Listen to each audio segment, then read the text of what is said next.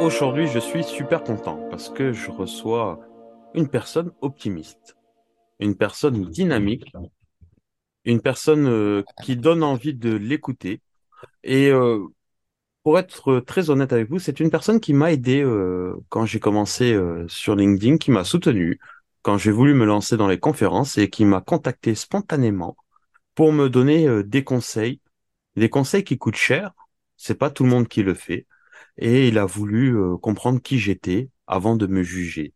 Et ça, je peux vous dire que c'est très rare. Et en plus, il a le même prénom que moi. Comment vas-tu, Michel? Tu vas bien? ça fait bizarre de dire Michel. ouais, ça fait drôle, hein, Michel. T'as, as, l'impression d'être sur euh, sur une émission où il y a deux présentateurs qui s'appellent Michel et Michel. Ça, ça... Mais euh, merci Michel pour cette présentation parce que ça me touche, ça me touche profondément. Et euh, ton, ton ton expression de gratitude me touche en particulier parce qu'il est vrai que parfois tu donnes des conseils et puis les gens s'en vont et tu n'entends plus parler. Pas que tu le fasses pour qu'ils l'entendent, mais ta façon d'en parler me touche particulièrement. Merci beaucoup. Ben, c'est normal. Moi, euh, quand les gens ils m'accompagnent, ils m'aident et quand c'est surtout c'est spontané et que c'est sans arrière-pensée, moi je peux pas oublier. Et euh, je peux, si on peut, je peux donner un exemple. Je pourrais dire que tu es le grand frère, euh, tu es mon grand frère de l'optimisme. Merci. Ah, bah, voilà, voilà. Tu, as dit beaucoup avec ça. Merci beaucoup. Voilà, c'est comme ça, ça donne une image à toutes les personnes qui nous écoutent. Mais avant qu'on commence, quand même, euh, peux-tu nous dire qui es-tu? Écoute, je suis un homme qui aime la vie. Je suis un amoureux de la vie et donc forcément aussi un amoureux des relations humaines.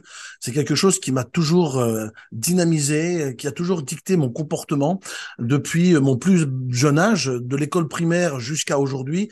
J'ai toujours été, tu sais, le, petit le petit gars de la classe qui se faisait toujours remarquer, mais, mais mais pas l'impertinent, pas l'insolent, tu sais, celui qui est là mais qu'on aime bien, mais qui emmerde quand même un peu, mais qu'on aime bien. Euh, celui qui est toujours spontanément appelé le président de la classe parce que c'est le gars qui a toujours des idées, qui est enthousiaste, motivé et qui a envie de faire des choses. Et puis quand je suis rentré dans le monde de l'entreprise, ben, je suis celui qui très jeune est devenu euh, euh, cadre et, manager de, petites équipes pour devenir manager de plus grandes équipes. Mais tout ça spontanément parce que j'ai fait ni école de commerce ni école de management, mais mon envie, mon enthousiasme, ma capacité à embarquer les autres a toujours fait que ben, j'ai probablement donné toujours envie d'être dirigeant. Et c'est ce qui me mène à aussi ce, métier que j'ai fait pendant plus de 20 ans. J'ai été cadre commercial pendant plus de 20 ans pour une entreprise néerlandaise. Donc, t'imagines un peu, j'ai dû apprendre le néerlandais et l'anglais en plus. c'est chaud. Euh, ouais, mais j'ai adoré, j'ai adoré travailler avec eux parce que c'est une autre approche du commerce, c'est une approche anglo-saxonne mélangée avec une approche germanique, euh, avec beaucoup de valeur dans, dans, dans, la façon dont les Néerlandais font leur commerce. Voilà, donc j'ai un, un, actif de commercial euh, de plus de 20 ans, et puis maintenant euh, un actif de conférencier d'inspiration depuis maintenant 15 ans. Euh, alors il faut pas additionner les deux à la suite l'un l'autre, c'est que j'ai fait les deux en, en, même temps. Euh, donc, j'alternais en même temps mon métier de cadre commercial et de conférencier pour aujourd'hui, eh bien, être un conférencier à plein temps. Alors, toi, es, c'est un super parcours. Euh, on en avait déjà parlé un petit peu euh, il, y a, il y a un an environ. Mais tu, tu, tu es un conférencier optimiste.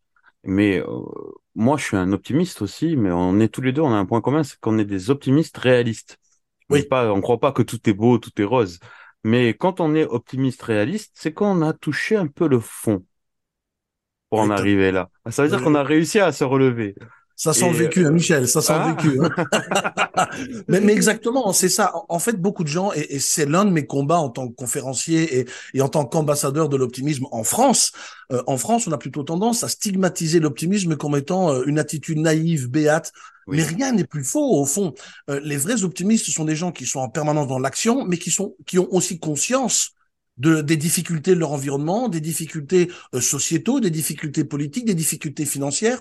Ils ne sont pas à l'abri euh, ben, de burn-out, euh, non, euh, non plus. Ils ne sont pas à l'abri d'échecs, non plus.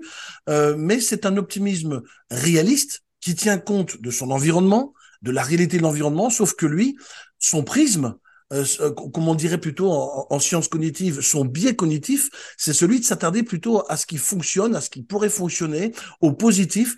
Au fond, l'optimiste fait un choix de s'attarder sur ce qui marche, sur ce qui pourrait marcher et sur ce qui fait du bien.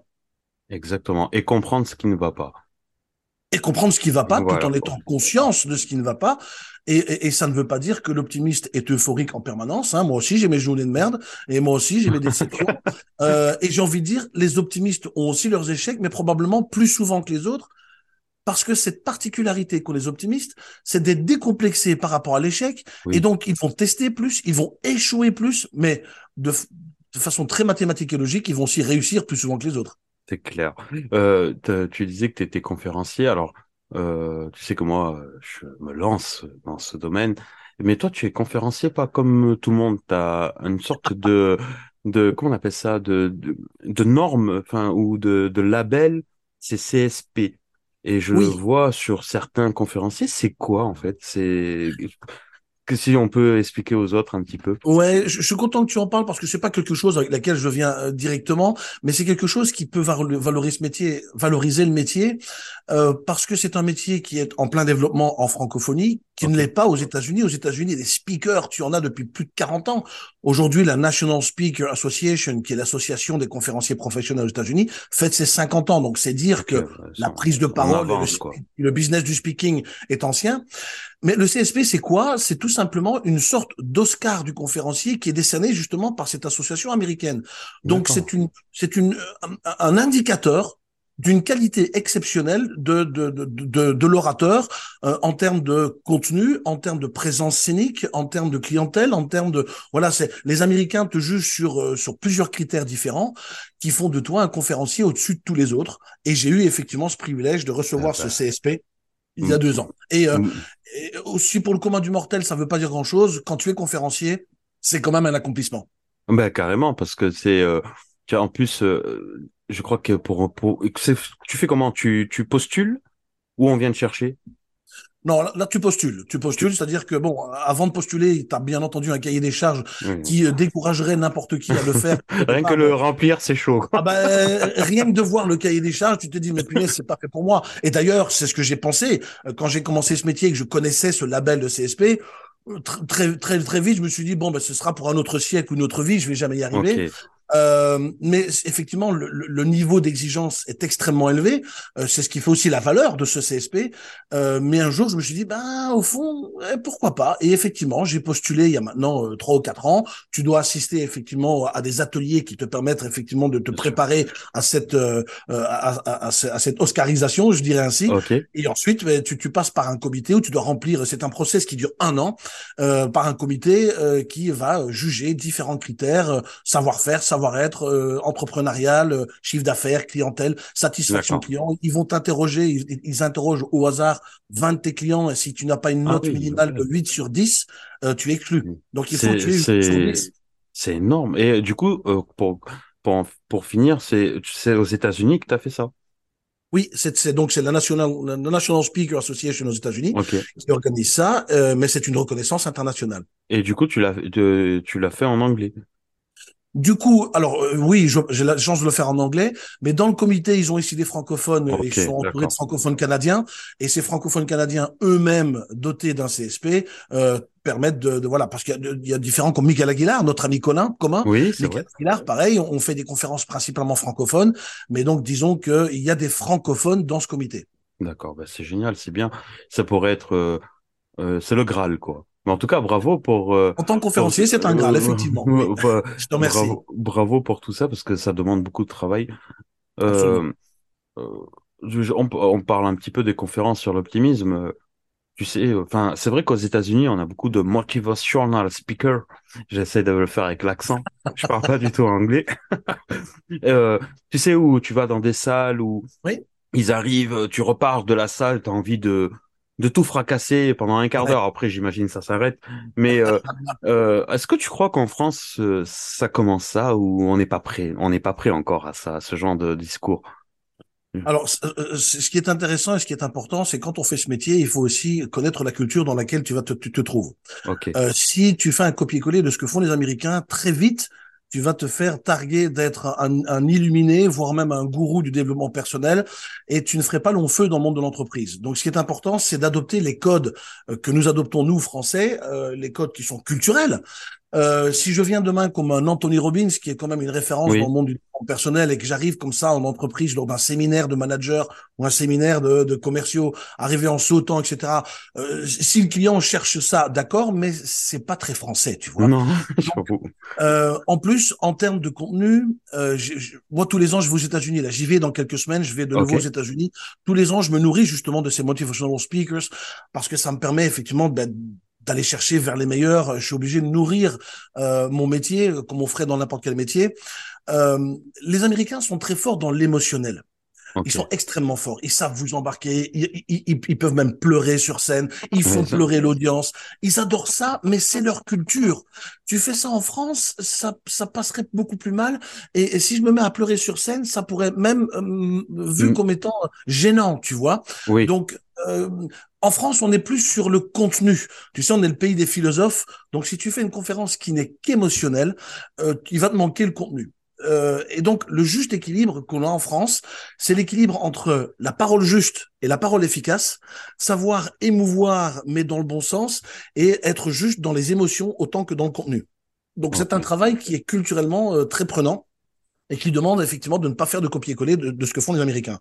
En revanche, les entreprises sont de plus en plus ouvertes aux conférenciers qui ont de l'énergie, qui sont dynamiques, euh, qui font rire, parce qu'il faut faire rire aussi. Euh, donc oui, il y a, y a, une culture de la conférence qui commence à grandir en France et je m'en réjouis. Ah ben, c'est génial. Moi, je, je suis content parce que là, tu es en train de nous faire une masterclass euh, du, de la conférence et c'est super important parce que euh, moi, j'en vois beaucoup, des jeunes, même des, des, des très jeunes, hein, qui veulent se lancer dans la conférence et tout. Et c'est vrai qu'il n'y a pas de, euh, comment le dire, de, de guide vraiment de tu vois et, tout le monde fait un peu à sa sauce. Bon ce qui est bien parce que ça permet à chacun de se développer de la manière dont. Mais euh, c'est super intéressant quand même de partager ça aux autres. Et j'espère que quand ce podcast je veux le publier bah, que tous ceux qui aiment la conférence qui ont envie de se lancer bah, qu'ils aillent te suivre parce que toi tu donnes beaucoup tu partages beaucoup tes secrets quand même Oh c'est parce que j'aime le métier. En fait, c'est parce que j'aime le métier et je considère que si le métier est bien fait par beaucoup de gens, ben la demande grandira en même temps. Tu vois, euh, c'est un petit peu comme n'importe quelle marque qui se rendrait indispensable pour un produit qui ne l'est pas à la base. Eh bien, si tu as l'impression que un séminaire euh, sans conférencier, il te manque un truc, j'aurais tout gagné. Donc, on a tout à gagner à avoir d'excellents orateurs en France. C'est bon pour le métier, c'est bon pour chacun d'entre nous. Et puis, justement, pour répondre à cette question, mon cher Michel, euh, j'ai créé une école de conférenciers il y a six ans où effectivement je forme les gens qui veulent donner des conférences en entreprise, euh, je les forme, je les produis même sur scène, je, je suis même producteur d'un show qui s'appelle Inspire Expire, euh, dans lequel je produis euh, des, de, de, des conférenciers de nouvelle génération. Donc euh, pour moi, donner est essentiel. Ah bah c'est génial. Et comment c'est où que tu donnes tes cours? C'est euh, dans ta ville? Dans, dans ton euh, lieu ou tu tournes en France entière? Non, je ne tourne pas en France. Euh, c'est-à-dire que la formation qui est en présentiel est, en, est en plusieurs temps. C'est une formation sur un an, mais trois mois intensifs. La première semaine, c'est une semaine en immersion que je fais en général à Marrakech. Ah Pourquoi? Parce que ça te permet de te vider la tête, oui, ça dépayse. Ça, ça dépayse, ça te permet de faire preuve de créativité. Pendant une semaine, on travaille le storytelling, on travaille ton sujet, on travaille ton authenticité, on travaille ton identité pour ensuite pendant trois mois travailler l'écriture, l'interprétation. Euh, il y a même un metteur en scène, j'ai un réalisateur qui ah t'aide à écrire des histoires. Et, ensuite, je te produis sur scène euh, devant un vrai public avec des, des, des, photographes, des caméras. Et tu sors de cette formation avec une conférence bien construite, euh, avec de l'humour, avec du contenu, mise en scène, filmée, photographiée. il n'existe aucune formation qui fait ah tout ce que je fais pour, pour créer la conférence c'est génial, tu fais une sorte de Starac de, Oui, oui, oui, mais je n'avais pas fait le lien, mais c'est vrai, t'as raison. c'est ça, c'est génial. C'est la Starac du conférencier, ouais. Mais bravo, parce que c'est, c'est super intéressant, franchement. Bah, moi, franchement, je vais en faire la promo de ça parce qu'il y en a beaucoup qui veulent se lancer. Et on voit du tout et n'importe quoi euh, sur certaines euh, formations. Euh, et euh, voilà, quand c'est le Graal qui peut te former, ben autant aller vers les meilleurs. Ah bah, je te remercie. On va bientôt arriver à la fin de ce podcast, mais avant, on va, je vais te poser une question qui on doit te poser tout le temps. C'est euh, qu'est-ce que tu pourrais dire à toutes les personnes qui nous écoutent, euh, qui ont envie de se lancer, en tout cas dans l'entrepreneuriat ou qui cherchent un emploi, en tout cas qui ont un projet professionnel pour gagner en optimisme, pour garder, garder de la motivation ou en gagner? Euh, Écoute, euh, moi, ce que je trouve intéressant, j'aime bien commencer par dire qu'en général, euh, on me pointe du doigt en me disant que je suis inconscient ou que je suis déconnecté du monde. Parce que quand tu es optimiste, tu te fais souvent critiquer. Tu sais, on, dans l'introduction que tu as faite, c'est on te pointe du doigt en te disant euh, voilà euh, quel bisounours enfin le mec est complètement déconnecté on me dit même parfois que je suis inconscient de parler d'optimisme dans le monde qu'on vit aujourd'hui on me demande si je suis conscient de ce qui se passe autour de moi et je dis toujours avec beaucoup de, de plaisir et un grand sourire que c'est justement quand il pleut qu'on sort un parapluie. C'est quand tout va bien, parler d'optimisme, ça n'a aucun sens. C'est justement quand c'est dur, que c'est difficile, que les temps sont durs, qu'il faut faire plus, plus preuve d'optimisme. Donc l'optimisme, c'est c'est une vraie attitude, c'est un vrai état d'esprit, c'est un mode de fonctionnement, c'est également un choix.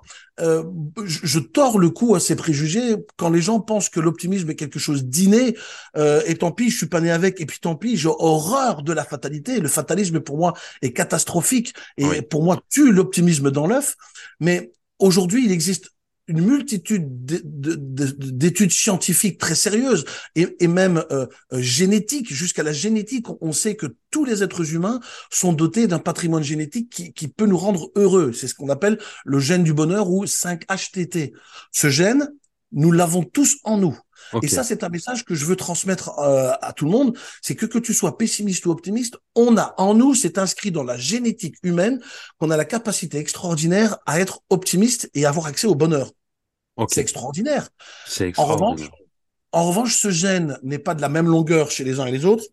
Donc, s'il est long, ce sera plus facile pour toi. S'il est court, ce sera plus difficile. Mais difficile ne veut pas dire impossible. Et donc, en marge de ça, il existe des exercices qu'on peut faire de conditionnement au même titre que toi demain, si tu veux apprendre à jouer du piano, bah, tu vas suivre des leçons de solfège. Tous les jours, tu vas faire tes gammes et tes arpèges. Et dans trois mois, tu joues du Chopin. D'accord? Eh bien, pour l'optimisme, c'est exactement pareil. C'est quelque chose qui s'entretient comme n'importe quelle compétence. Le pessimisme te pourrit la vie, te pourrit la vie de tes collaborateurs, te pourrit la vie de ton entourage. Eh bien, c'est pas une fatalité. On peut décider de, de voir dans cette masse de problèmes ou d'informations toxiques et négatives, de voir des issues. Et c'est ça l'optimisme.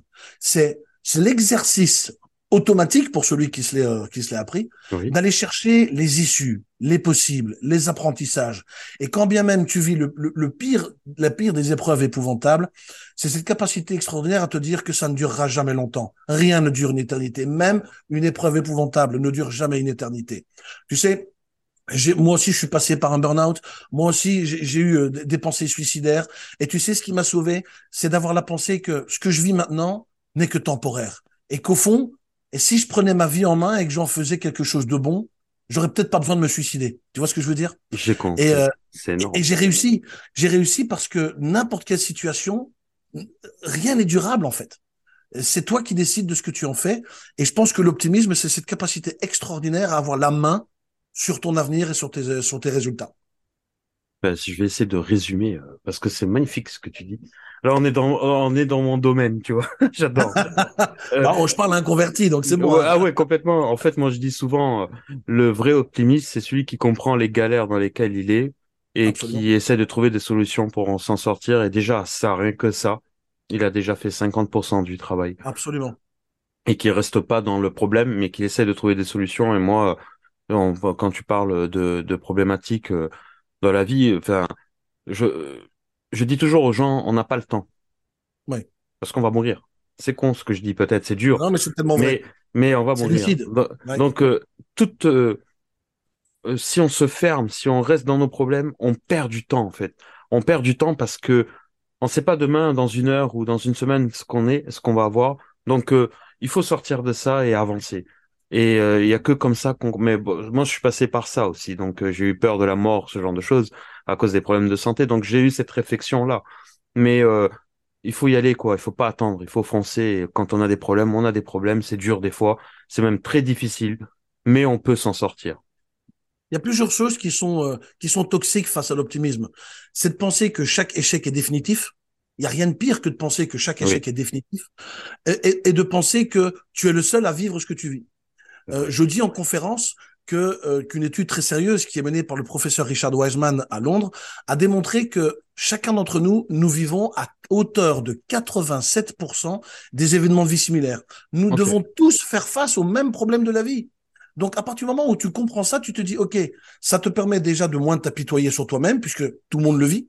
C'est déjà quelque part même encourageant de savoir que ce que tu vis, tout le monde le vit. Oui, c'est vrai. Et ensuite, ensuite, le choix, c'est qu'est-ce que j'en fais?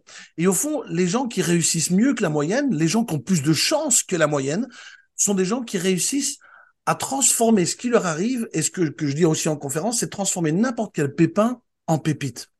Parce qu'au fond, un optimiste est convaincu qu'il n'est pas l'abri des tempêtes, mais il est, il est vraiment aussi convaincu qu'aucune d'elles ne les submergera. Et ça change tout dans l'attitude. Euh, bah, magnifique. On va terminer sur ça. Je vais te poser une dernière question. Euh, si je devais inviter une personne sur mon podcast, laquelle me conseillerais-tu? Oh, je pourrais, je pourrais t'en conseiller plein. Euh, Oui, c'est facile ça. Peut-être que tu les as déjà eu. Il y a bon, tu as Virginie Delalande que tu as peut-être déjà eu aussi, je crois. Alors non, c'est elle qui m'a eu. J'étais allé sur, dans son émission Eh ben, peut-être que tu peux faire une interview croisée à son Ah tour. bah ouais, franchement, t'as raison, j'ai- c'est vrai. Elle est top, elle. Elle est. Ah bah oui, oui, absolument. Et puis euh, bah, Philippe Gabillier, y a, tu- peux-tu penser également? Ok. et, euh, et je te dirais Michael Aguilar. Si, tu, si Ah Michael bah, Aguilar accepte de se faire interviewer, fais-le. C'est une vraie richesse. Ouais, je sais, lui, il a quelque chose aussi. Absolument. Bah, en tout cas, je tiens à te remercier euh, d'être venu sur le, mon podcast. Euh, Merci de m'avoir invité. ça- tu as donné une bonne dose de positif, ça fait du bien, ça me met en retrait un peu. Déjà, tu as fait mon travail un petit peu sur mon podcast. Bah, super. Et euh, voilà, pour toutes les personnes qui nous écoutent, si vous voulez euh, prendre une dose de motivation, vous voulez même avoir des, des conseils en conférence ou voir ces vidéos, je peux vous dire que ça vaut le détour quand même. Et c'est pas des Ou même conférences comme... en conférence. N'hésitez pas à. Euh, oui, invitez-le. Ça vaut le détour parce que c'est pas des conférences comme on a l'habitude de voir. Il y a vraiment quelque chose et, Merci. et c'est, et c'est captivant. Je te dis à très vite. Merci prends Michel, soin de toi. Mais toi aussi. Merci. Et puis à tous nos auditeurs aussi. Merci.